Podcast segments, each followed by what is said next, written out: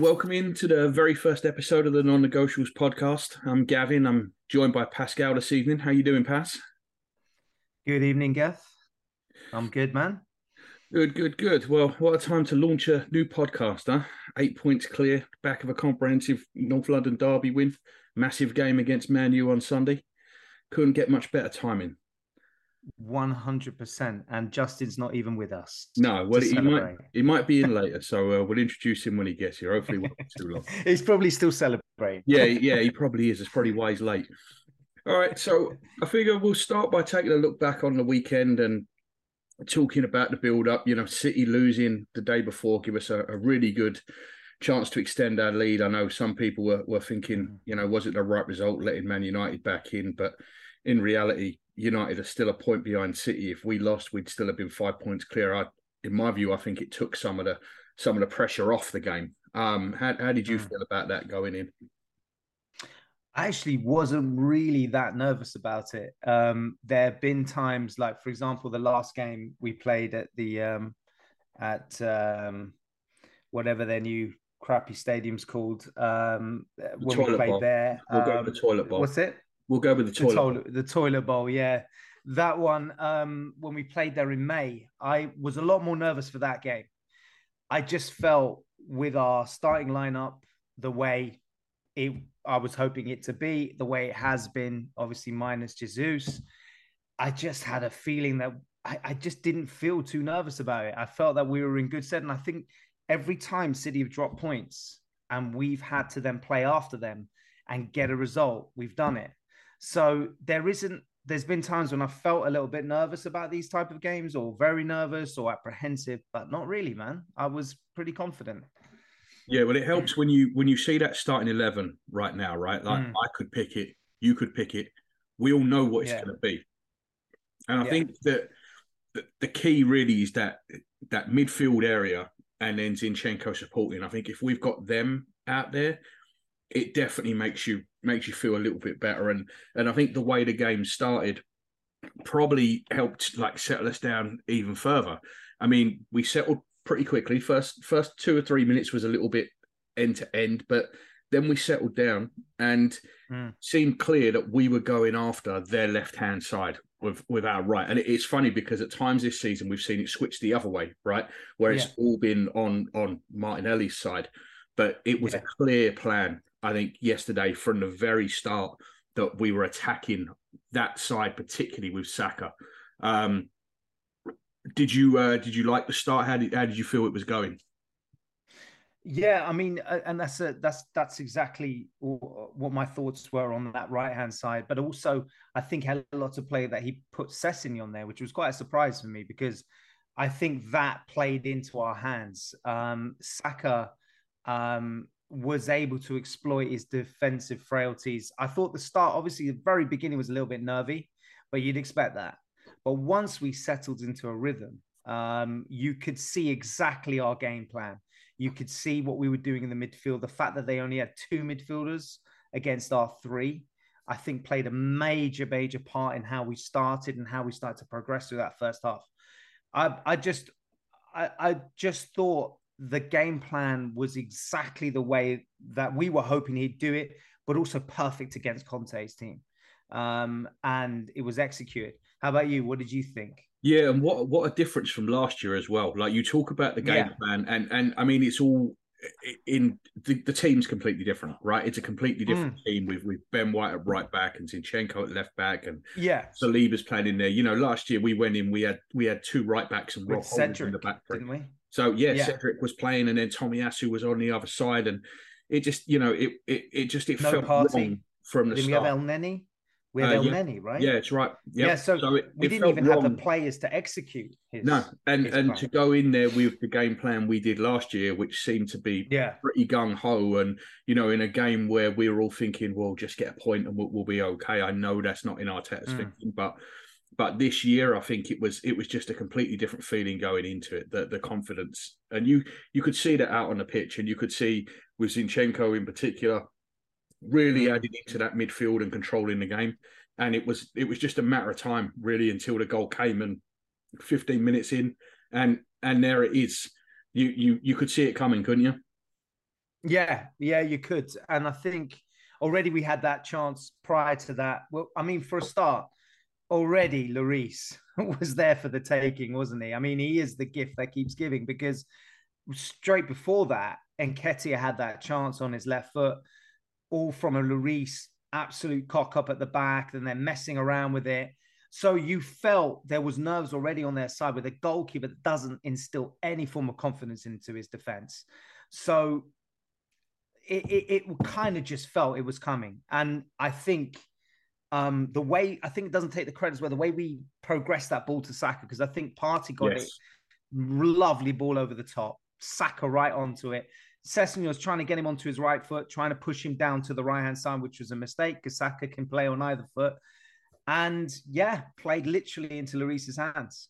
Uh, I, I, it was just you, you, you couldn't ask for a better start from us, but you couldn't ask for um, a better goalkeeper for us to be in the goal in that circumstance, really. Yeah, he's a he, Lloris is a is a problem for them. There's there's there's no doubt about it. Know. Just giving him he a new really deal and long may it continue. Yeah.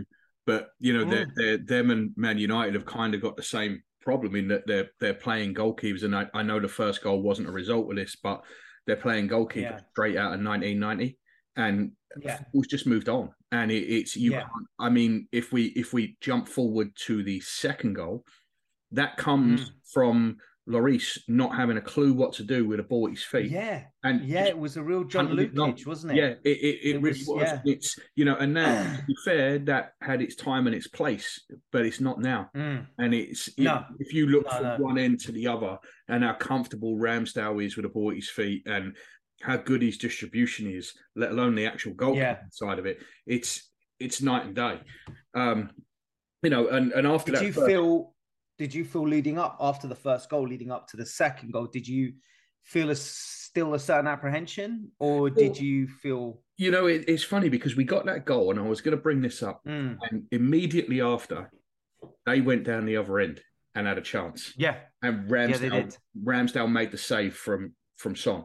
Yeah, and if that goes in after dominating the game the way we had to have been caught by a sucker mm. punch like that, you kind of get that here we go again feeling, right? And it, it's something that we've, you know, it's something that we're scarred with throughout the years. This goes back years. It's only happened once this season at United where we mm. got hit with a, the long ball over the top sucker punch. But mm.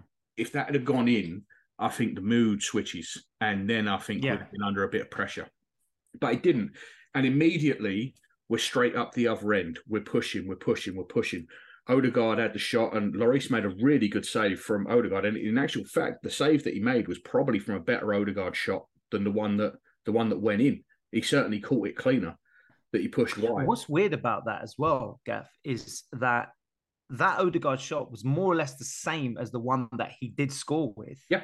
But Lloris didn't anticipate that he was going to go that side, which I no. found weird because he just saved literally a shot similar to that about what five minutes before. Yeah, and and I've seen it in a few places suggested, oh, we're targeting Lloris with these shots like that. But in actual fact, we've yeah. scored. I think I read that we've scored the most goals from outside the box of any mm. side this season. So I don't think that we're yeah, I, I, don't think we're just targeting Lloris with that. I think that is generally a, a plan to get mm. to get them shots away early, and, and I think with especially with Eddie there, it makes a lot of sense because if the ball's coming back out of the goalkeeper, Eddie's going to be there. Do you know what I mean? Like that's yeah. that's, kind of part of Eddie's game. He he wants to be in mm. the area, so it makes shot. Mm. It makes sense to get them to get them shots away. Um, before that goal actually came uh, a bit of a a bit of a hammer volley from uh, from Partey that rocked off the oh, post. Of course. I think we uh, it'd, be, it'd, be, remiss of us not to uh, mention. Oh, I mean, so we, yeah, we had. The, I mean, uh, I think I think that that was extraordinary. I mean, it was he scored um, a similar type of goal, didn't he, against Spurs in the from a similar area? The, uh, yeah, yeah, from, from a similar, similar area. area. And he's for someone that we've I know in the past we've said a few things about his shooting skills. I think yes. any Arsenal fan has suddenly has really found a knack for hitting those balls outside the area pretty on target, but also what a hit. I mean, that it actually vibrated that post. Literally, okay. it was vibrating. It was so far. It was kind of like at the bottom of his shin as well. Did you notice that? When yeah, the it, shot it, was kind of top of the foot, bottom of the shin.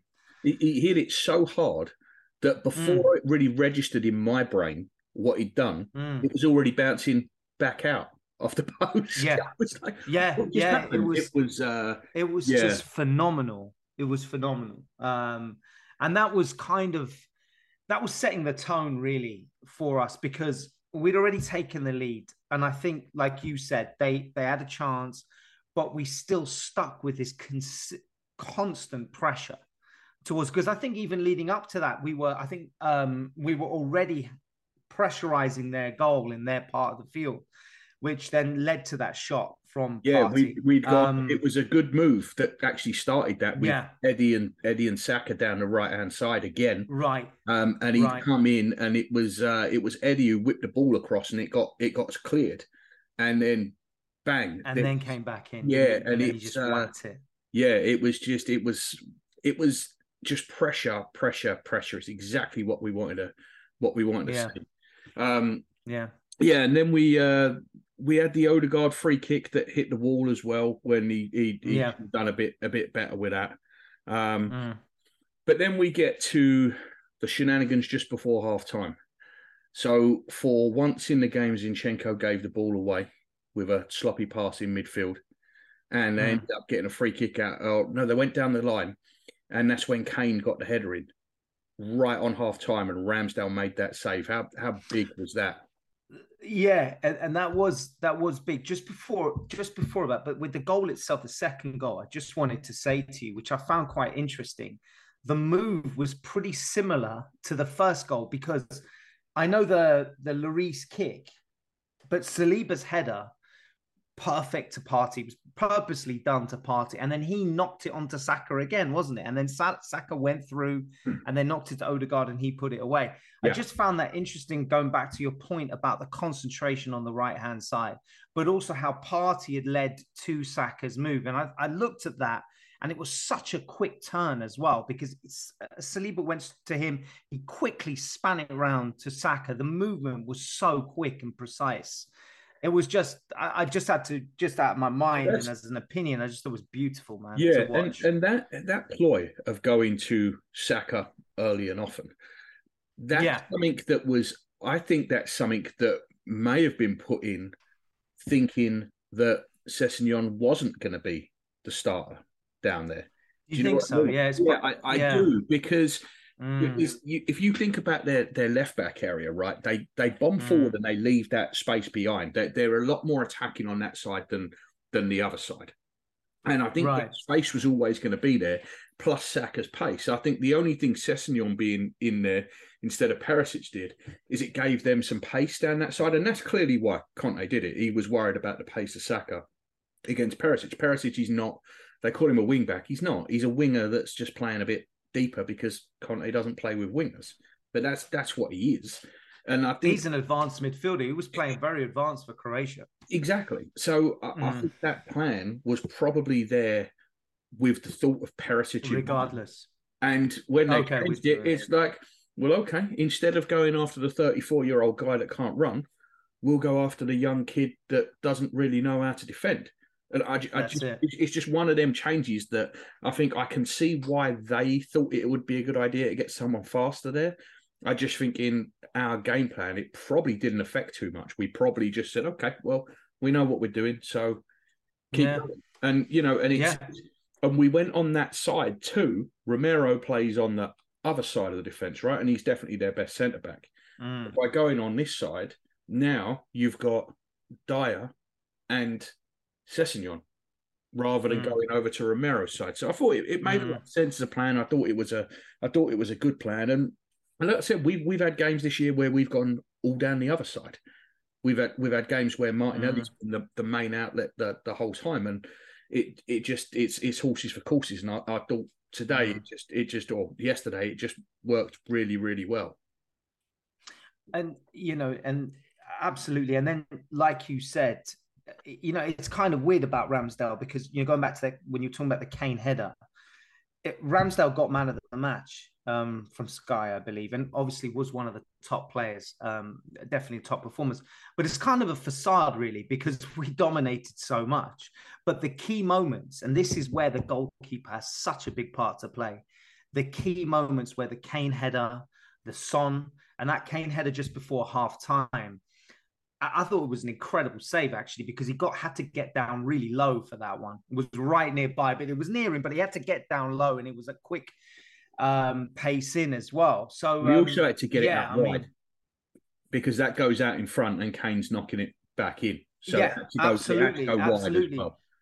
And also, it was really his. He only really had that those two crucial saves in the first half. Besides that, we were all over. We yeah, and I mean, even in the second half, he made a couple of saves from Sessegnon and stuff. Mm. But to my mind, in the second half, and, and I don't want to dwell on the second half too much because I think it was a game state thing. We were one, we'd already yeah. we had a we got a big game coming up on Sunday. Um, we had a couple of players on bookings. We we just didn't exert ourselves in that in that second half. I thought it was very sensible. I thought it was a very clever way to to see the game out. We we kind of we were very very structured. Um, when mm. they did break through, you know that's why you pay twenty six million quid for a goalkeeper. You know, that's people sometimes forget that a goalkeeper's part of the team. Um, yeah, you know, yeah. that's what we bought, and that's and that's what we've got. And I, I think it was it was always pretty comfortable, and I, I, felt like we had another gear, even if even if they had have got one. We've been very good this season when mm. we have conceded, hitting back quick. The heads don't drop in this team when we concede a goal. It's one of the biggest things. So I do think in that second half it was definitely managed. Um, we definitely tried not to exert too much. And I, I mm. just think if they had, if one of them chances had have gone in, I do think we'd have just turned the screw, upped it a little bit more. And, you know, and I, we did I seem there for the taking. We did seem defensively also, we seemed very, very screwed on. Um, I mean, you know, we've seen the clips, but Gabriel at the back and the um, commanding presence and dealing with Kane um, Saliba as well. I think we just looked so, it, it, like you said, they did have some chances. Ramsdale made some unbelievable saves, but there still was this feeling of assurance that there was, we, we're not the team of past where we've capitulated or there's a goal that goes in and then there's, you know, it's all hands to the pump. We're kind of, um, everyone's making mistakes. It didn't have that feeling to it. And we still also created. Yeah, um, we could have had a um, couple uh, more. Eddie had a couple of decent yeah. chances, and you know, we. What we was your thought on that Eddie miss? Like, what was your thought on the miss? I mean, I, I don't want to criticize him too much because I think he played really well. The, the one with a heavy touch. Yeah. Yeah. yeah.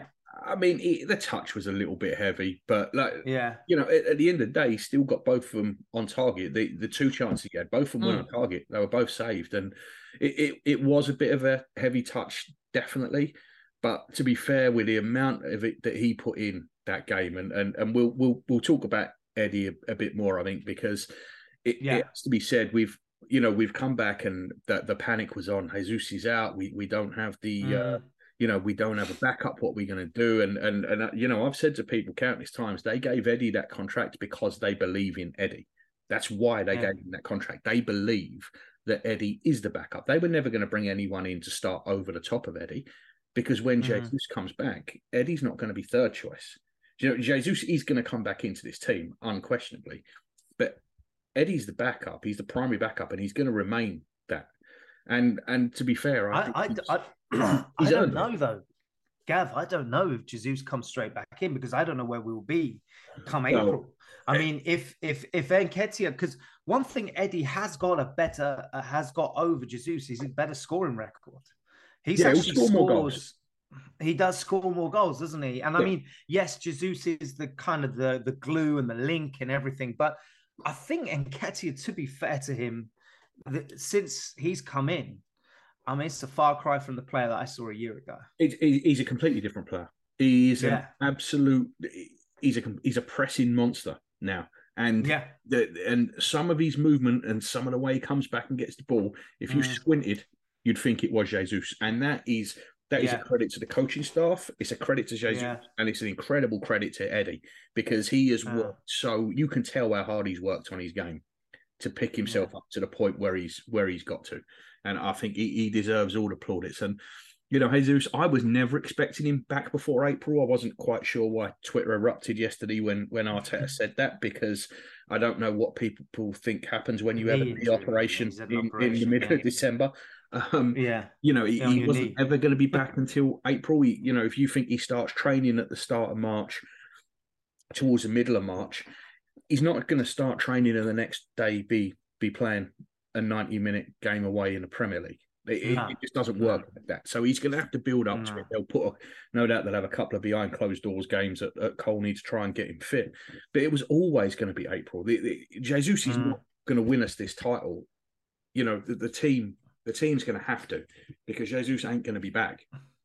By the time he comes back, I think it's not going to be settled, but we're going to be a, a long way to it. You know. Mm. Mm. Absolutely, man.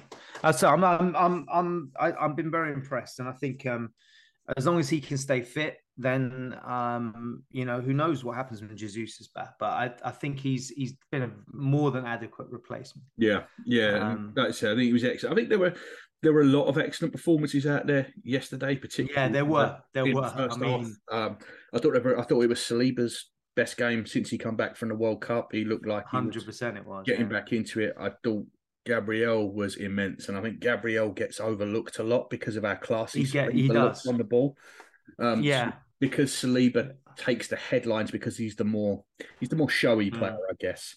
Um, so he takes the headlines, and it, it, it, takes away from a lot of the stuff that Gabriel does. He does the dirty work, but he's also he's also a much better footballer than people give him credit for.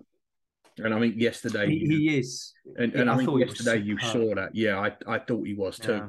Um, I, I and there's a reason why he he and I think you came up with that stat that um, the amount of games he's played. Yeah, he's played how, how many was it? Was it fifty one? I think it was. I think 55? it was the last. I think he started the last fifty three Premier League games. Yeah, uh, Arteta trusts him implicitly because he plays him in cup games, and yeah. um, when when you're expecting, you know, Rob Holding or Tomiyasu to go there, maybe, but he'll he will consistently play him because he's so much trust for the player yeah. and he he signed his contract as well. I, I, just think he and he's funny. He's not from the Arteta. Um, he no. was brought in during the Emery reign, right? Yep. So he's definitely and that that speaks a lot about him as a player because you know you're taking to a new manager. The new manager has a has a way he wants the team to play. So obviously he's seen a lot in him to uh, yeah. Yeah, well, and this manager has a very specific way too. I mean, you, yeah, you've seen it with plenty of players that if it if it don't if it's yeah, suit him, you're you're gone. Um, and I think yeah. I think he's been he's been excellent, Gabriel. I mean, him, Xhaka, and Saka, their their names are written in pen. there's no uh, yeah, and then, know, there's there's no taking them out. There's no rotating them. They just play and play and play. It's ninety minutes and, every week. And you see how so you've got Gabriel complementing Saliba and vice versa. But then you have Partey and Xhaka complementing each other because things you rightly mentioned, um, you know, Xhaka picked up some of the loose passes from Partey. Partey made a few loose passes, Xhaka covered him. Yeah. There's a there's a real understanding between those in the midfield. Those two in the midfield. It, we've seen it with Xhaka and Elneny. We've seen Partey and Elneny. I, I, you know, we've seen different combos, but that combo works so well. Yeah, and then of course you got the in, inverted left back in Zinchenko, which is just yeah, I've never we'll, seen a left back like that. We'll, we'll talk we a little bit about, about Zinchenko yeah. because uh, you know my love yeah. for, for Zinchenko. Yeah, yeah, no bounds. I but know, I know. he's he's such a class player that I think I, am still shocked that Man City let him go. I was shocked at the time. I know he only had, I think he mm. only had a year left on his deal and he wasn't going to sign a new mm. one. But and, and I know he's had some injury problems, right? But I don't understand how he didn't start every week for that Man City team. I just I, I don't get it. Mm. If he was fit, he should have been. He's a perfect Guardiola player. He's basically a number ten that we're playing left back, and it's it's phenomenal. If he was playing for another team in the league other than us or Man City, there's no way he'd be at left back. No way. Wasn't and it changed wasn't Cancelo? Wasn't Cancelo ahead of him?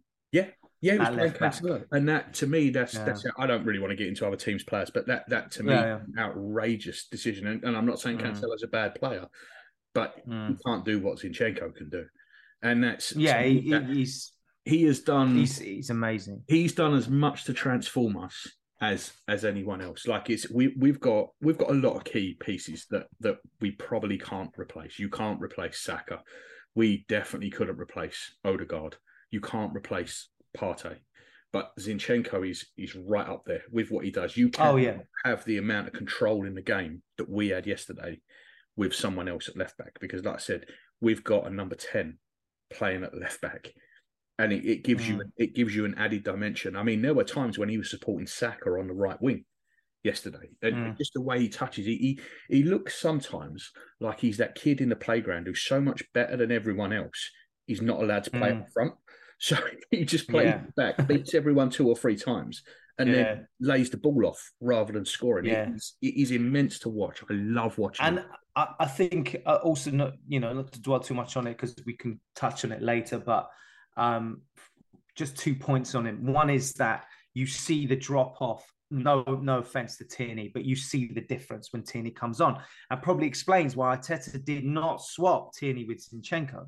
He actually took um, Martinelli off and put Tierney in his place. That was so that, that he could play really that more, more, advanced. Yeah, that was, and it was. Yeah. It was the other interesting thing is I when I saw the swap happen, my thought mm. was Tierney was going to go to left back, and Zinchenko would move into into a left-sided midfield role, and that's yeah. what happened at all. And part of that might be just no. to disrupt the back four, and I think that's part of it. He has a settled back four now, and I don't think he wants to disrupt it. But I think the support that Zinchenko gives the midfield from left back is probably worth more than the support he would give them from left wing, if that makes sense. It makes a bigger difference yeah. him moving into the midfield with the game in front of him than it would with him just starting out wide on the left. I mean, I never thought from the start that we'd see him in midfield. I know a lot of people, well, there's Tierney's going to play left back, he's going to play in midfield. I never thought that was the case because we've no. got very, this is a very, very specific style of play. And you're right to say no offense to Tierney because it is nothing to do with Kieran Tierney. Kieran mm. Tierney's a left back. Zinchenko is not a left back. We just happen to start him there on the pitch. And it's a very, very different thing. And we could not do this style of play without Zinchenko. And. I think I think Tierney is very direct. He's an old school left back, so he's very direct. So, so actually substituting for Martinelli in some respects makes sense because Martinelli is a very direct left yes. um, left winger. So I think the idea was that he can bomb down the left hand side, have some crosses into the box, perhaps, or just show a little bit of directness towards towards their defense. But I, I thought that was interesting. And then the second part was um, and I've totally forgotten what the second part was. But anyway, we could get back to it another time when I think about it. But um, but yeah, that was one thing I did notice that I found quite interesting about Zinchenko that yeah so important in the uh, in the team that I think he he just wanted to keep him there for that time being at that like you were saying to offer what he offers that no one else can really do. Yeah.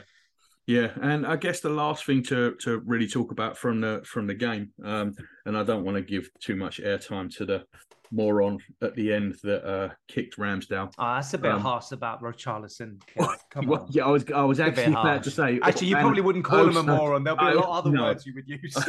I also don't want to talk about Richarlison at all. But um, just the uh, the actual comedy moment you you've seen the stills online of. Uh, Arteta celebrating with Ramsdale, and then see, and then seeing Xhaka run towards the oh, uh, yeah. run towards the home stand, about to uh, take on the take on the entire stand, and Arteta's face just completely changing and trying to drag him away before he uh, before he gets in a gets in a fight with an entire stand. It, it's absolutely brilliant. It's like you know that it was like he was the parent, right? He was the parent shepherding, shepherding his kids, and then you know there's the big one, and he's going to he, uh, the, the the the total turnaround was so funny because he's leading Ramsdale off, thinking the job's done towards the fans. He just sees Xhaka walk, and then suddenly that turn.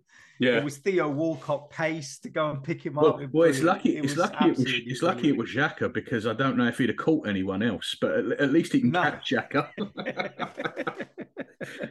yeah, but, uh, but yeah. it's just it just shows you though, uh, Gav, just by that alone, what his influence is um, Xhaka's and also Arteta's influences on the players because yes.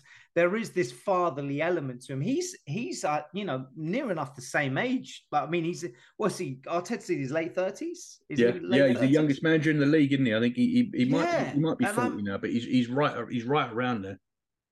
But he has you know a mentality of someone older.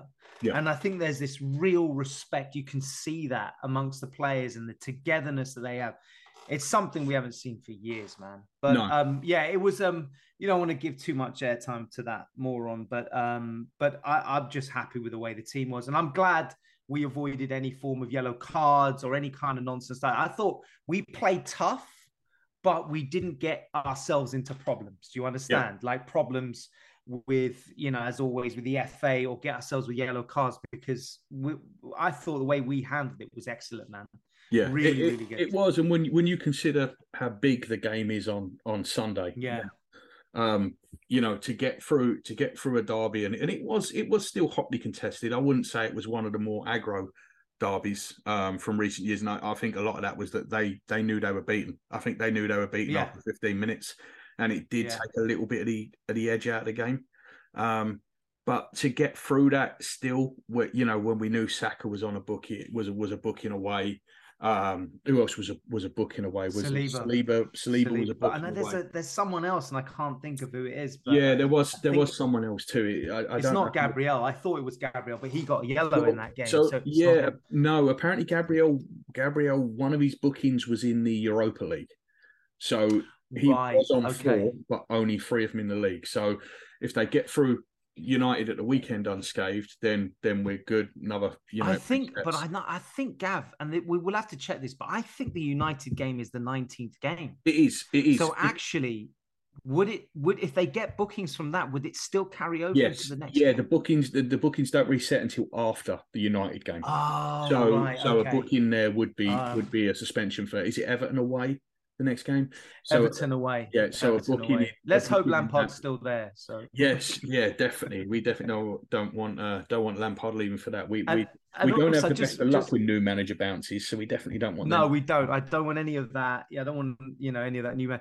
Just one thing before I just just going back to um, Ben White, who you know, is becoming a bit of a cult yes. hero now. With the, did you see him shouting at Sessegnon when he was about to take the shot? Yes. Have you seen this? The, the photos of it? it is brilliant. Yeah. It's like when you're at school, isn't yeah. it? And well, that's that's what he is, though, isn't it? That's what Ben White. He, he makes me laugh. Like He's brilliant, man. The, the, the media persona. I am hundred percent convinced that the media persona is absolutely made up. It's an absolute yeah fallacy. I don't believe that he doesn't yeah. like football.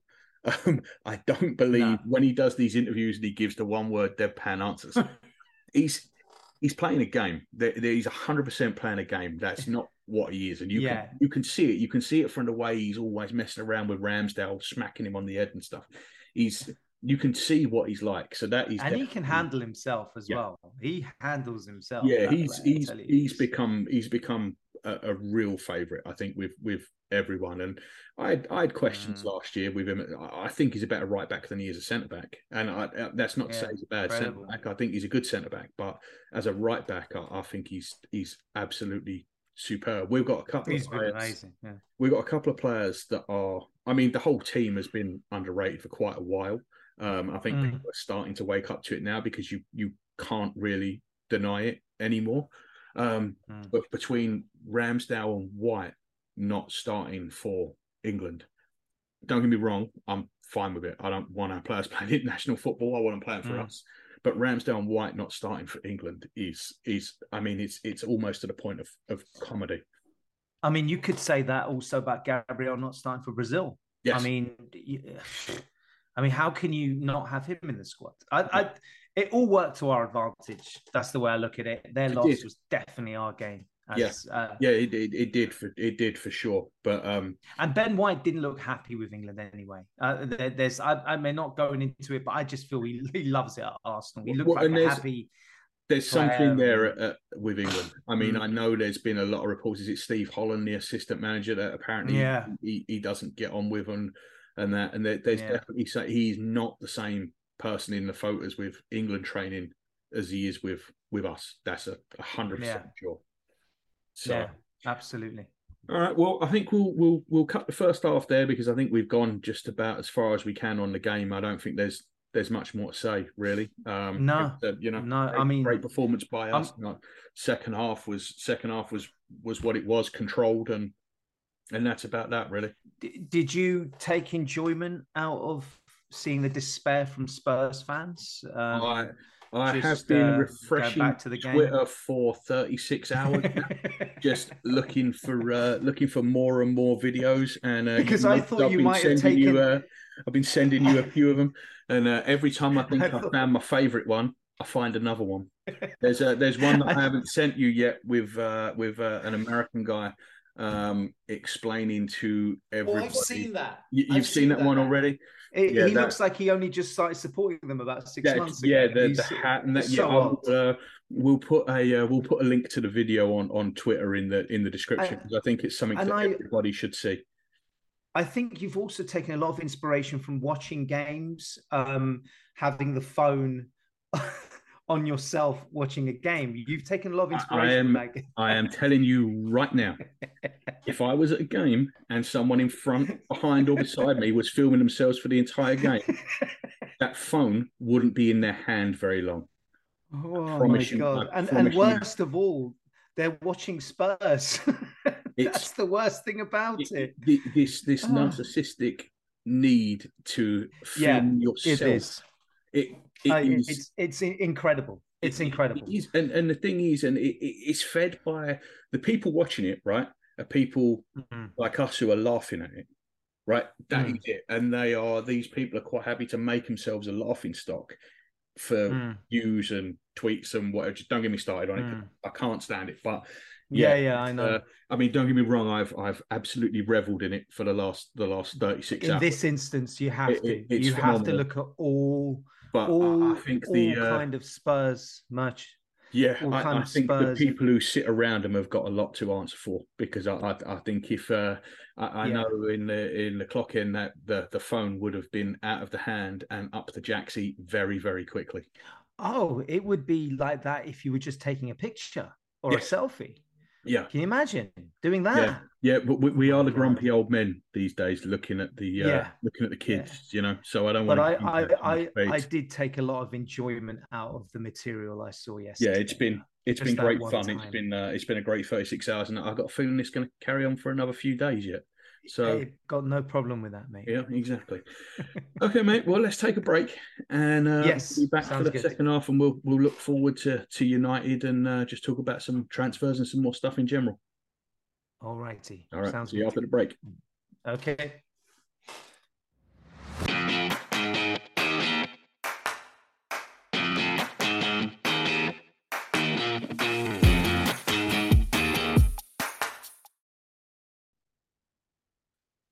All right, welcome back to part two. And uh, I figure that um, as good as this weekend's been, we might as well start the second part with the uh, the low point of the weekend, I would say, um, which is the Mudryk saga and what did and didn't happen.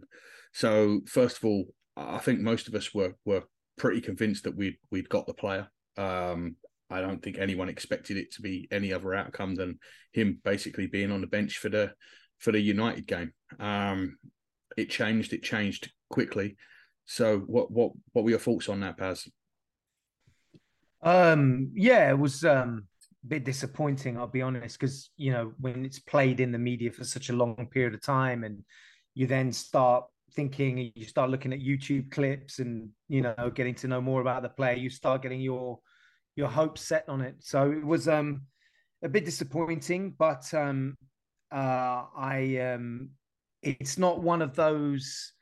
I don't know. Um, you you you give me your thoughts on this, but it wasn't one of those Dick Law kind of uh, transactions where I felt that you know it was a pretty simple process and we just were incompetent or you know in in terms of going in on it. I think it was it was a complex transfer um, and I think we we rightly, and I think they've been vindicated in all the other transfers that they've made. We rightly had our limit, and they uh, Chelsea come in. You know, the cowboy comes in and puts his money on the table, and it's a it's quite um considerable amount more than ours in terms of the initial payment.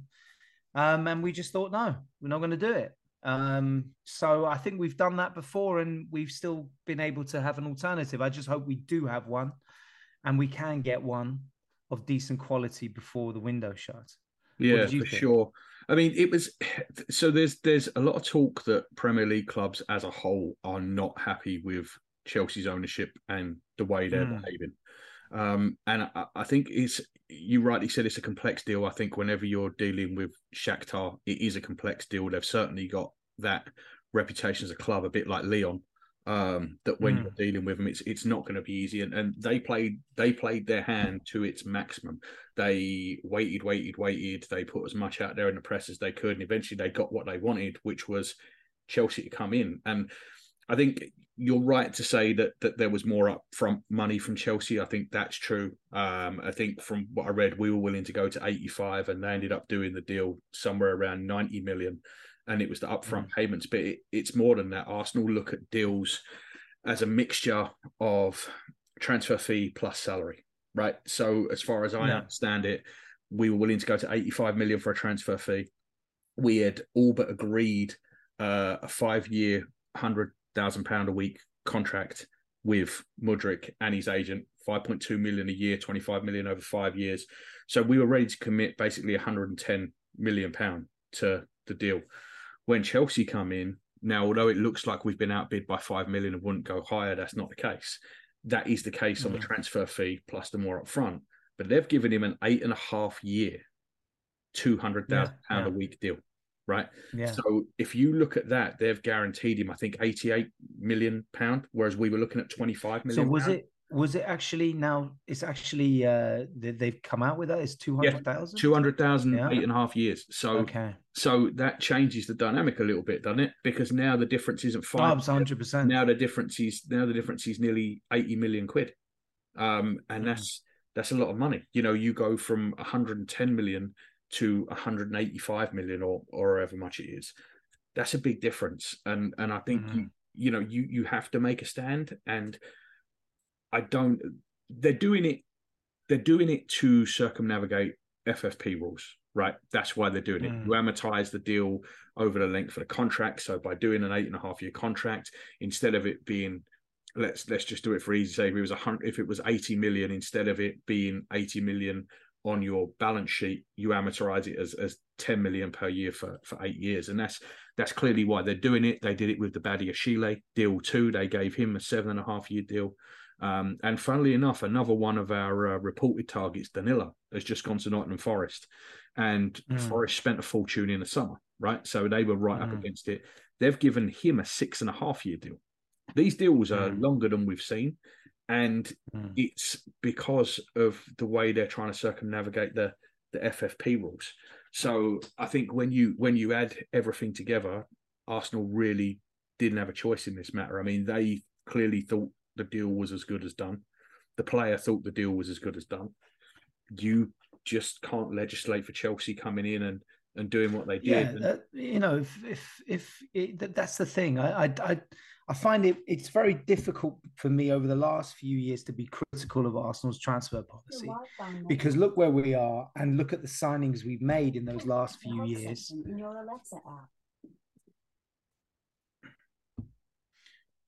Um, you look at the signings we've made in the last few years, and um, they've all proven to be, you know, barring maybe one or two, but they've all proven to be a success, and that's why we're where we are.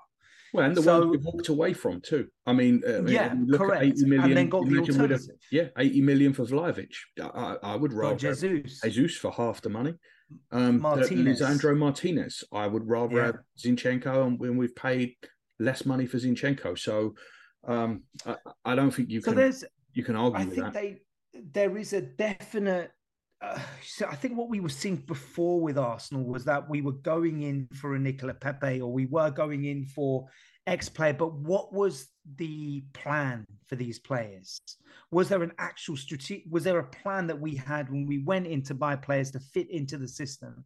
I don't know uh, that we had that. I think now we do. It's a very specific type of player, and we're not compromising on that. If we don't get it, okay. They, they, I think I, I read, I think it, I read about Arsenal preferring the summer anyway to target players because it's a lot easier to do it. They can get better deals. It's a better time of the year to do it. Um, you get the preseason, but I think there is an understanding they want to buy they do want to get that player, but it has to fit the system that they has to fit their system. It has to be a player that is right in what they need. And I think that's why I'm not as despondent about this as I could have been in previous years. Yeah, um, I, I get that, and I, I, think with the plan as well, you you have to recognise Mikel Arteta's role in all of this. Yeah, because you know you brought up Pepe, and I think that's a great example because at that yeah. point we had a manager in Emery, I don't really want to say his name, but in Unai Emery, mm. didn't want Pepe. He made it very clear that he didn't want Pepe. He wanted he Zaha. Wanted Wilfried Zaha. He made that perfectly clear. He yeah. was overruled, and that's fine. I have no problem with that. But they're such different players. I'm really not sure what the powers that be that were buying Pepe thought a manager that wanted Zaha was going to do with him. Do you know what I mean? Mm. Like that's the mm. and, and that's what we we haven't got now. We've got a very clear direction with Edu and Arteta who mm. know where they're going and they know the right players. And that's why, you know, I've seen a lot of talk of, oh, well, are Arsenal going to go for Zaha? Are Arsenal going to go for Trossard? I don't see that. I, I really don't. Certainly not not their age. I, I, I don't see it because it, just doesn't fit with with what no. we're doing. And I think we'll we'll push the boat out and we will overpay for the right mm. player to an extent. And I think that's mm. probably what will happen here. I, I don't know it's mm. going to be. I mean, have you got any any alternatives? It's clear that we need a wide forward. Um, we, I think, one that could play through the middle would be would would be ideal. Um, have you got anyone in in mind? Not that you think it's going to happen, but who who, who do you think could? I mean, yeah, I, I, I did think about it. I I don't I I I, am not keen on Raphinha, and I don't think that's going to happen. I'm, I'm, I, I, know you mentioned it a few times about Raphinha. I don't see it myself. I don't. Yeah, I'm not a Raphinha fan, I, so I was happy. I, I kind of first time. I, I do feel there was definitely interest in him oh, before we went to Barca. Sure. Yeah, absolutely, there was. But I find it a bit odd that there would be now and would pay the money they're asking. I mean, it's just it's not it's not going to be the same salary as um, Mudryk it's not going to be it's it's going to be far more expensive in the long run anyway so i, I don't see how that's going to happen i think uh Leão seems interesting i think he seems like quite a but i don't know again what the circumstances at, at milan is he's at milan isn't it yeah is it milan yeah yeah um i think um i i, I found it interesting i think you mentioned it as well as Thuram. um I, Torres, I, I, I don't Torres. know. It, uh, no, Ferran Torres, Thuram. Is it Marcus Thuram? Oh, Marcus Thuram. The... Yep, yep, yep. Lilian yeah. Thuram's son. Yep. I don't. I think you can get him at pretty good price as well, and he's young. Yeah, his contract's um, running out, um, and I think that uh, that they want to they want to cash in on him. So I think yeah, you, so if you could, that would that one would make a lot of sense. Ferran Torres, I can understand. I can understand why there would be links to him because he kind of plays in a false nine, doesn't he? Or can he play on the wing as well? I don't know, but I know he yeah, plays in a false nine for Spain. We actually um, we actually did go after him in the summer, by all accounts. Mm. Um, and we were told that apparently the deal was possible, and then Xavi took over there, and Xavi basically put the kibosh on it and said, "No, I want to keep him." And I guess he's right. not been getting the game time that he that he wanted. It's kind of it's a little bit similar to how we ended up with with Odegaard. You know, when he when he went yeah. back to Real Madrid and and he, he you know it was a kind of wait and see. Let me see if they'll if they'll play me, and they didn't. And he was like, okay, well, well, I'm out. And uh, I don't know if they're maybe hoping for a similar situation with with Ferran Torres. He, he he'd, be, he'd be interesting. Yeah, he'd be yeah. interesting. Yeah, and I think he's worked with Arteta before, so you know, there's also that element to it. So you know, if there's any form of um, enticement needed, that would be it. And also where we are on the league table, because he can see that it works. Yeah. You know, what Arteta is bringing. He's a young manager, Spanish. Uh, language is not going to be an issue. Um, so it definitely, you know, when when you see a link like that, it makes sense. Yeah. It absolutely makes sense. And I could I could see that. I could see that as a potential yeah, the only, I, the only other one that I've yeah. heard is uh, Moussa Diaby that I really I really don't know too much about. Um, no, me neither. Me neither. I know that uh, his club in Germany are, uh, uh, now they've done the old Shakhtar now, and uh, they've turned around today apparently and said, well, if Mudryk went for 95 million. so we're uh, we're at that stage again. We're gonna we, we we can thank Chelsea and Manchester United for this absolute yes. yeah. I, I saw uh, I saw a brilliant tweet a couple of weeks ago, and I, I can't remember who tweeted it, and I, I just so I apologise to whoever it was that I'm stealing this off. I would credit you if I could remember, but he said uh, the market's fucked because Man United paid 100 million for a fidget spinner and uh, I, I, that kind of that kind of cracked me up. Well, it is extraordinary though, Gav. Think about yeah, it. It is. They paid. They were the only one really in for Antony. Yeah. Right? They're the only one into him. Even in Holland, they were saying it was ridiculous the price point that they were talking. Mm-hmm. It was ridiculous for Martinez. Yeah. So especially when you consider they sold Gravenberch to Bayern for what 15, 15 million was it Gravenberch yeah. went for? Yeah. And they absolutely. I mean they saw Man United coming from a mile off. They saw Ten Hag, they saw Man United, they thought this is it. And the thing is, because he worked under Ten Hag, that's the only reason why that premium was met. And what also is astounding about that is that he's played in a league where you're only dominated by really Ajax, Feyenoord, and PSV, and the rest of the teams are really substandard. And you could even question those three teams as not being up there as top level teams anymore. Ajax maybe, but still. Um, so he's also not scored a lot of goals for them either. He didn't score that many. His record for Ajax wasn't that great. No, I think His he only got record, four goals the, the year before. Four, yeah, and and assists wasn't that great. So to spend that amount of money, it's astounding. Yeah, and Mudryk is, is, kind of similar in some respects because he's played for the Ukrainian league. Not a lot of goals, not a lot of assists, but some yeah. good performances in the Champions League and maybe some good performances, a few ones for Ukraine. But then you're basing that on. So I can understand why these teams are then thinking, well, hey, listen, if this guy who's playing in, you know, the Ukrainian league is going for this amount, we need yeah. to do this, and he's playing in the Bundesliga, you know. So it's going to be it, it's going to cause a bit of problems for us. I think it, we, it, we, it um, will, and it's kind of you've you've almost cut out the middleman here, right? Because like yeah. if you think about it, you think about Liverpool buying these players from Southampton, right? Southampton went yeah. and got these players from somewhere else first. They brought them in and then sold them on for a, a ton of money. Mm. Clubs are now going to the source, right? We don't want to pay Southampton 80 million for Mane. So we'll go and get him straight from Germany instead. And I think that's that's kind of distorting the market as well. And in yeah. in trying to cut out the middleman and cut out them, all they've done is just ramp the fees up further, and it's more money that's leaving the English game to go abroad um, mm. because they're they're desperate to they're desperate to get in there first, and it's it's definitely harder, and, and you can see it worldwide too. I mean, Real Madrid just paid sixty million quid for a sixteen year old that Endrick. Yeah. So yeah, it you know it's it, it is insane. And when you look at that list, and I think this this discussion's been taking place all around the world, but when you look at that list of top ten transfers of all time, there ain't many successes there, dude. You, you look there at them in the I, 80, I, 90 million bracket, and not many of them work out. Yeah, yeah, that is really true, and um, that that's why um I, I hope Mudryk is a flop. Well, That's what gives me hope that he is. And, and, if he is a flop, they've tied themselves in for eight and a half years. I know, I know. And then you know when you're a player's a flop and you've tied him in for that many years, who's going to come in and buy you? That's the question. So you're going to be just stuck with that player. Well, I think. There um, before.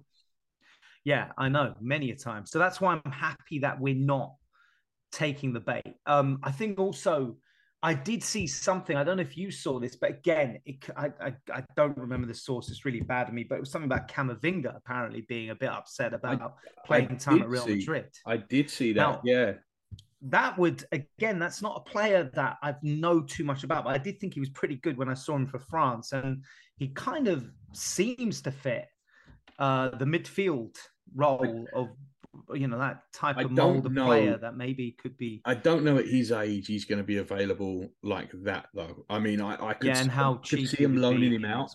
Um, yeah. But a loan probably doesn't help anybody. It's not quite the same as the Odegaard situation because Odegaard had been no. at Madrid for seven years. That was a, a, a, a, a by the way, how mad is that? Million? Yeah, did we pay and, for thirty-five million? Yeah, and can you imagine what they'd give him now to take him back?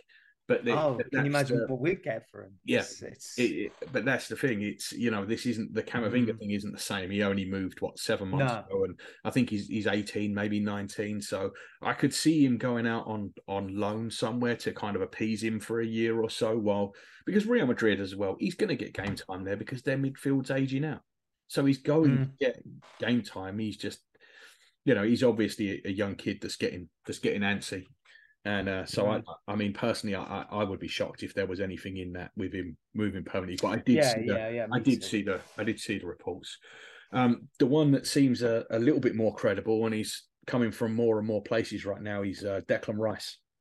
It's I know, I yeah, know, it's I one that he's, it's one that wouldn't happen till the till the summer, um, especially with the position that West Ham are in. I'm I'm, right I'm wondering, Gav, if you have some kind of um, kind of role with Arsenal where you're giving advice in the scene behind the scenes that we don't know. About. Yeah, well, we, we seem you you always talked we? about Zinchenko, and then we were linked to Zinchenko. You talked about Rice. You've been talking about him for a long time now. And now suddenly this all came. It's come out from quite variable, reputable sources as well. Yeah, so you, you know these whispers be... started about three weeks ago. I started yeah right? And but they weren't from anywhere credible. It was yeah know, people on Twitter, and it was you know my mate's barber said and this, but they yeah. started to gather a little bit of pace. And this is what this is what we know from all this stuff, right? Someone is putting that information out there. Now it's one of three people, right? It's either Rice's agent because mm. he's trying to agitate for a move. It's West Ham because they need to get Chelsea to throw a load of money at them. And let's be fair, that's a pretty good strategy at the minute. Say that Arsenal are interested mm. and just see what Chelsea will give you. Um, or it's Arsenal trying to unsettle him. So the leak's going to come from from one of them three. Mm. It's probably more likely it's West Ham trying to push Chelsea into making a bid. Um, but there's enough sources out there that say that, which that, would make sense, yeah, considering course, what's been happening over the last look. What West Ham months. don't need is a situation that we had with Fabregas, right? So yeah. it's been for the last two years, and I've got mates that support West Ham, and for the last two years, it has been an assumption on their part that Declan Rice was going to go to Chelsea, right? That's where he was mm. going to go. It was cut and dried. He was he was going to Chelsea, and I think if West Ham, if that happens and it's just a one horse race, West Ham are not going to get the money. Well, they might because Chelsea are stupid, but generally, you're not going to get mm. the money that you want. You know, you how do you get how do you get the money up? You have a bidding war going. It, it's why at the time with Fabregas, I thought our stance should have been, well, we'll sell you, but it will be somewhere other than Barcelona. That would have been yeah. my stance. You you can go, yeah. but you ain't going there. And if if we'd have had another, can you imagine what we we got? What thirty two million for him? If we'd mm. have, and, and, at the time he was one of the best players in the world. If mm. we'd have got another two or three parties interested, if we'd have had Juve and Real Madrid and Man United all bidding, we could have got double that. And and that's what West Ham I think need to avoid. I think they know they need to avoid it. So for my money, I would think that that's where the links are coming from. I mean, it's it, it it is again a rumor that makes sense, though. Oh, I absolutely. mean, if you think about it from from Rice's perspective, if Chelsea is where he's had his hopes to go to, at this current time, though, um, of course we have to see where the season ends. But it looks like we're odds on to get top four for sure, right? So we've got Champions League in there. Chelsea, um, it really is is up for debate on that one. I mean, they're, they're not going to get. In, they're not going to get in the Europa League. Their, their shot is the Conference League. The, yeah, the way the way they're going at the moment and the inconsistencies that they're showing, you can't see them getting in the top four. So he's then in. He's already explicitly said that he's looking to play Champions League football, and he could be potentially uh, have a chance to play with the league champions as well. So I just I just feel for him it would absolutely make sense to come to Arsenal. I know I'm I'm biased as an Arsenal fan, but you just think of what you're getting at Arsenal and what he could potentially be at Arsenal. I, I just think it's uh, and of course for Arsenal itself, like you said, you've always been a big advocate for Rice. I haven't really studied him a lot, but if Arsenal are interested in him, and I trust your judgment as well on Rice, that there is obviously a place for him in that midfield, especially with it aging the way it is, and the fact that we do need that bit of quality in the well, squad anyway. Well, that's it, right? Like We've that. got two players in in that midfield, two integral yeah. in Partey and Xhaka yeah.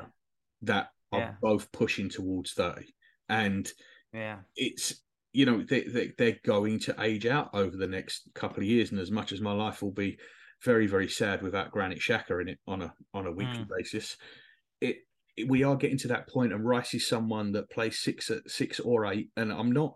Mm. I don't know they've really nailed down which one he is yet because I've seen him mm. play both.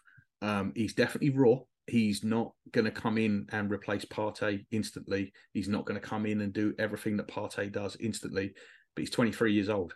Thomas Partey wasn't doing this at 23 years old. So I think it would it would make an awful lot of sense to bring him in.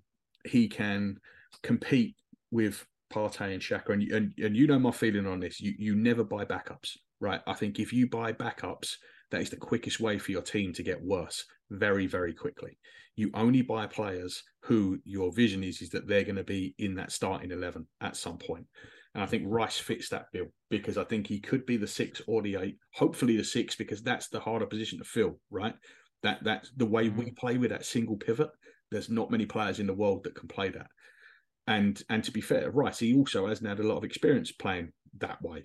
So he would it would take a little bit of adjusting on his part. But if they think that he's got the tools for it, I think we have to push the boat out and see if we well, can. I think I think where it works for us this is that West Ham will want to cash in, but there's only unless Chelsea, like you said, come in with their ludicrous bids or whatever. But let's put them aside for the time being. If that wasn't the case, there's only a certain amount that West Ham can ask for, considering that his contract is coming up for expiries. Just like uh, Fabregas so is a little one, bit different for us because we have more years that, left.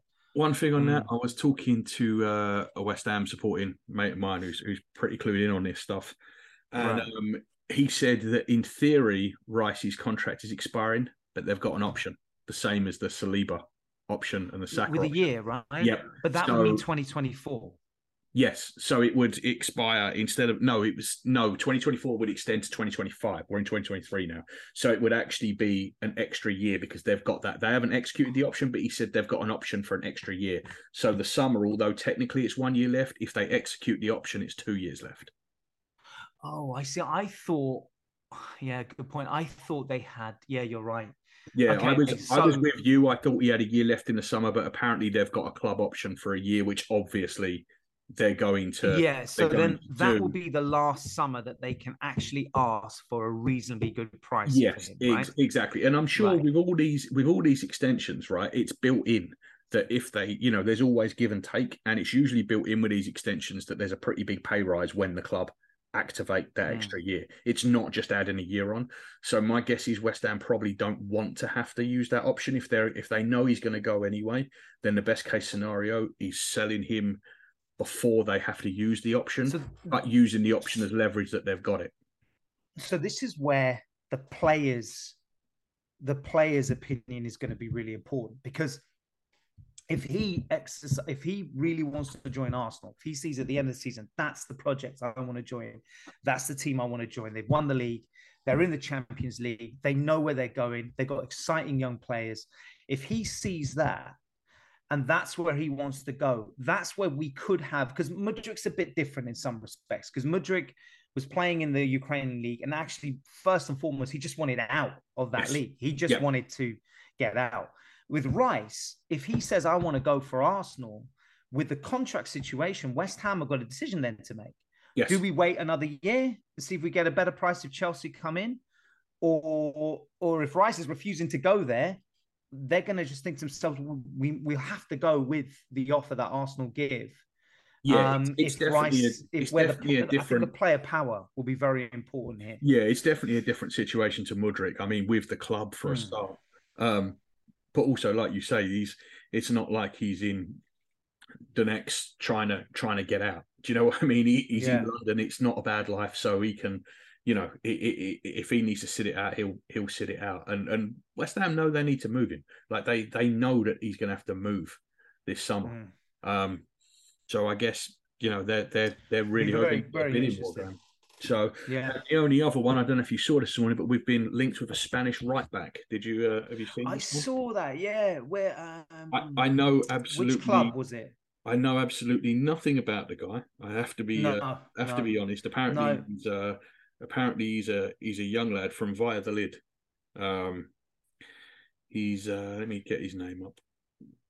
Ivan Fresneda. Um, he's a right back. He's I, I, eighteen. I saw that. I saw He- that. I mean, he's he's one of those that if we if we signed him, it, it's not like you're going to be seeing him next week. Do you know what I mean? Mm. He, he's definitely he's definitely one for the future. Um, how interested they are, who knows? But that, I just thought that was that was just something to bring up because it is the Yeah, it is the other link that the other link that I've seen this morning. But obviously, that's not one that's gonna gonna push us. and, and I. I don't believe that Trossard rumors at all. It just doesn't seem like that the type. No, no. Trossard and 28 years Zaha. It, old. it, sounds like Yeah. a, a lot of Twitter stuff to me. I, yeah, I don't believe too. that. I, Oh, yeah. I mean, I hope we've got alternative targets. I, I really hope that Mudryk wasn't Plan A and Joao Mm. Plan B, because Mm, then we're uh, then we've got a little bit of a little bit of trouble because now you've got to pivot with halfway through the window. But But I think you know you'd rather this happening now than on the last day of the transfer window. So yes, at least they have a bit of time to absolutely, to get and, that and, sorted. and not getting anyone. I don't think it would be the disaster that it was last year because we're Yeah. we're in a better position. You know, if we we're, we're on Mm. forty seven points from eighteen games for a start, but also Smith Rowe coming back, and I know Smith Rowe coming back. It's kind of like, well, it's Smith Rowe, so it's probably not long before he's he's out again. Mm, Um, but he is coming back, and, and all we can do is hope that this this groin operation is really because it, it does sound like the problems over the last few years have, have all been have good derived from that. Yeah. It's all been that groin injury. So we've Mm. just got to we just got to hope that he's over that. And if he if he does, I mean, four may see us through till April when Jesus is back and for that final push. I mean, I think we we'd all like another signing. We'd we'd definitely like like someone else to come in and compete. But if it doesn't, I don't think it will kill us the way it killed us not getting a not getting a player in last year. I think we were we were at such a low ebb last year with with regards to that. And and I mean, I'm I'm firmly in the camp that if we'd have started Nketiah five games earlier, I think we we would have been in the Champions League. To be quite honest with you, Mm. continuing to start Mm. Lacazette was was insanity. To be to be quite honest. Mm. Um, but it, nevertheless, what whichever way you look at it, last last January really did hurt us. Um, but it only hurt us short term and strengthened us long term. So it, it Mm. was the right decision. And and I know I've seen a lot of people saying that, you know, it, it's this year's different. We're we're we're challenging for the title. You have to do it now. I, I don't think that this is the time to really blow up the project just because I, I mean I think this this team could have a four or five year run now and I I don't want to see that upset for the sake of bringing someone in who's going to go off when when Jesus comes back and all of a sudden we've got five people rotating into a front three. Mm. Yeah. All right, well, I think Yeah. that's that's transfers done to death. So let's let's think about the weekend now. Um, United have got Yes. a game to United have got a game to get through tomorrow night yet. Um, they got Palace. Hopefully, Paddy can uh, rough them up a little bit tomorrow. tomorrow That night. would be ideal, mate. Yeah, that I would mean, be with- ideal. You know, Is it tomorrow or It's Wednesday? tomorrow. Uh, Wednesday. Is it? It's Monday today. Yeah, it's Wednesday. Yeah. Um, and Okay. then, and then Spurs City's Thursday. Um, but yeah, we've they've got that game in midweek. We don't have a game in midweek because for some reason they're putting off re uh, rearranging the Everton game. Um, Mm. but we've you know right now the, the fixtures ain't exactly coming thick and fast. We're we're we're a week apart. Yeah. So and I, and I think that plays into our hands a little bit. And the you know the the bigger the bigger a gap we get, the harder it's going to be to to rein us back in. So I'm not that worried about them pushing that Everton game off for a while. Um, No.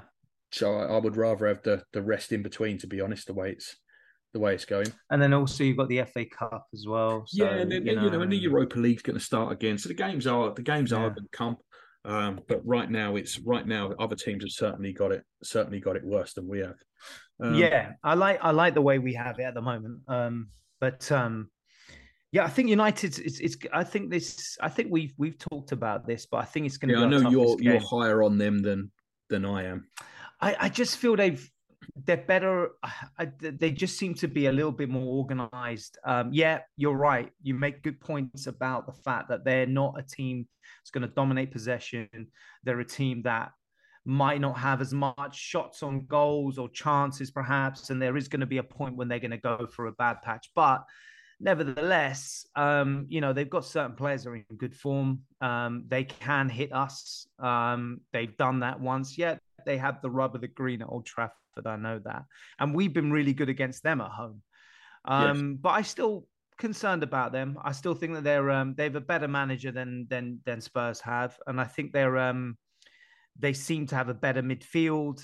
They seem to have a better system. I think Rashford's in good form, and he's always you know a bit of a thorn for us. But um, we can definitely beat them.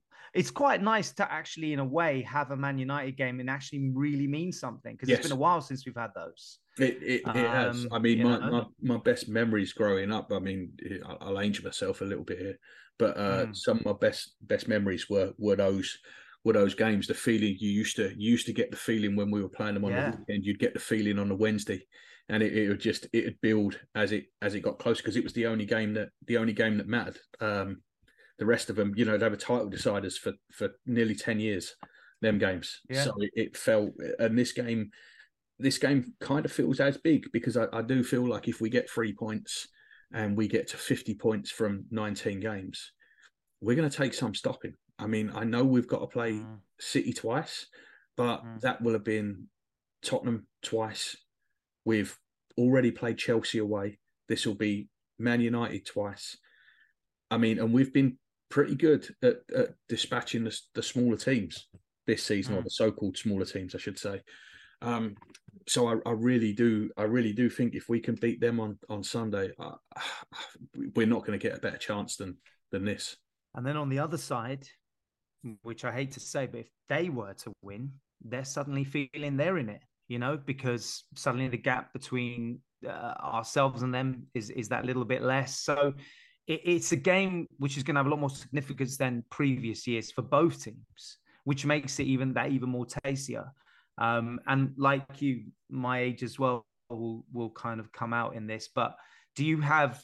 And, and I'll go back to mine. But do you have like a favorite or one of your favorite or most notable Arsenal Man United games that stick in your mind that you can remember? Oh, there's been that there's you been really so there's been so there's many. been loads of there's them. I know so many. I, I mean, the, you know, the Henry flick and volley at the clock end. I'll, I'll never forget yeah, that, yeah. was right. I mean, Wonderful. I used to sit four rows back, right level with where he where he hit it from behind the goal, and uh, yeah. that was that was phenomenal for different reasons. There was the uh, 2004 FA Cup semi where I think I've told you this story before, but I uh, I was late getting I was late getting up there and getting into the ground, and it was it was like a war zone outside. I mean, mm. there were dogs biting people at random. There were bottles going mm. flying. It was it was a nasty time. People forget how nasty that rivalry got. I mean, it was it was really nasty. But I think I think for me the the one that the one that I probably have the fondness for is the the 97 98 the 3 2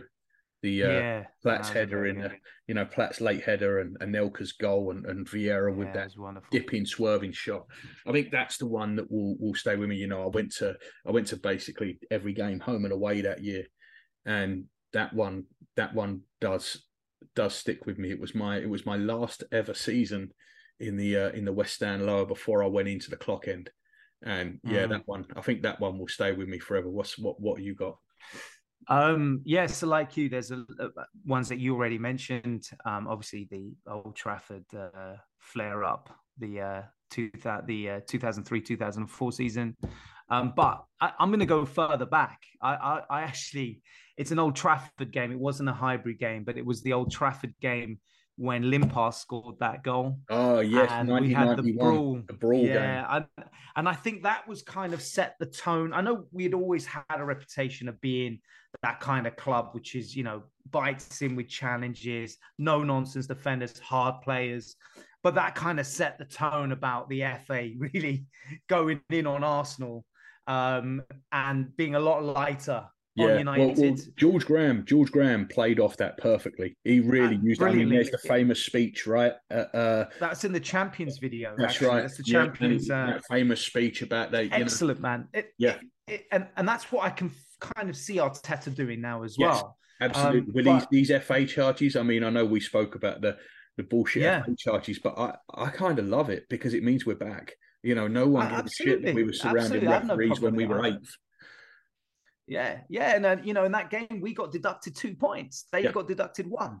Yeah. yeah, it was from what I remember. Firstly, uh, who was it that kicked out? Uh, um, it, it, was Brian Lim- McClair that started it all, but but we'd but we'd been involved in a brawl against Norwich that's um, right. I know, and that's what kind of and, and, that's we'd already been warned from that. So there, there, there was a little bit of reason yeah. for it. George Graham played that perfectly, and, and I feel like that's what Arteta's doing with with this. You know, some of the VAR over the last couple of years, some of the decisions we've had against us, the way t- people are allowed to kick Saka off the park, and now these mm-hmm. FA charges it's all bulletin board stuff, right? It, it, yeah. It's stuff Arteta must love this stuff because yeah. that's that's him to a T. That us against them is exactly what he what he's instilling.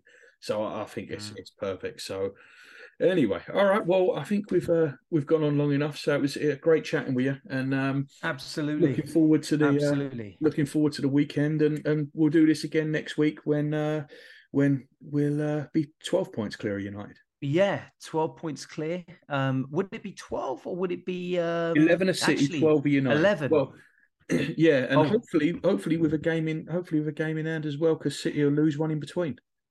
And hopefully, we can also on that day look at all the Man United uh, Twitter feeds and YouTube yes. fan videos and yes. everything. So fantastic. Uh, the, uh, all, all, the people who, who, are saying they're in a title race, crying their eyes out, calling for uh, calling for the ball to be sacked. Yeah. Perfect. Because they're not spending enough. All right, mate. Well, thank nice you very one, much, and thanks everybody for joining us. And we'll we'll see you again next week. Thank you. Bye bye. Take care. Bye bye.